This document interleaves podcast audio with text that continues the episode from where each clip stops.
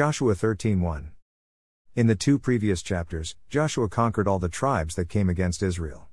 It didn't matter what size the enemy army was, or what weapons of war they possessed, all were defeated. When God is on our side, our enemies don't stand a chance. The easiest, and sometimes, the hardest thing we need do is to obey the Lord.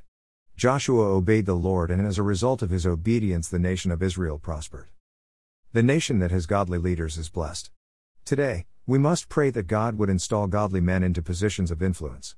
That is the only hope for our country. Joshua was old now. The Lord reminded him of the fact. Yet, Joshua's work was not finished.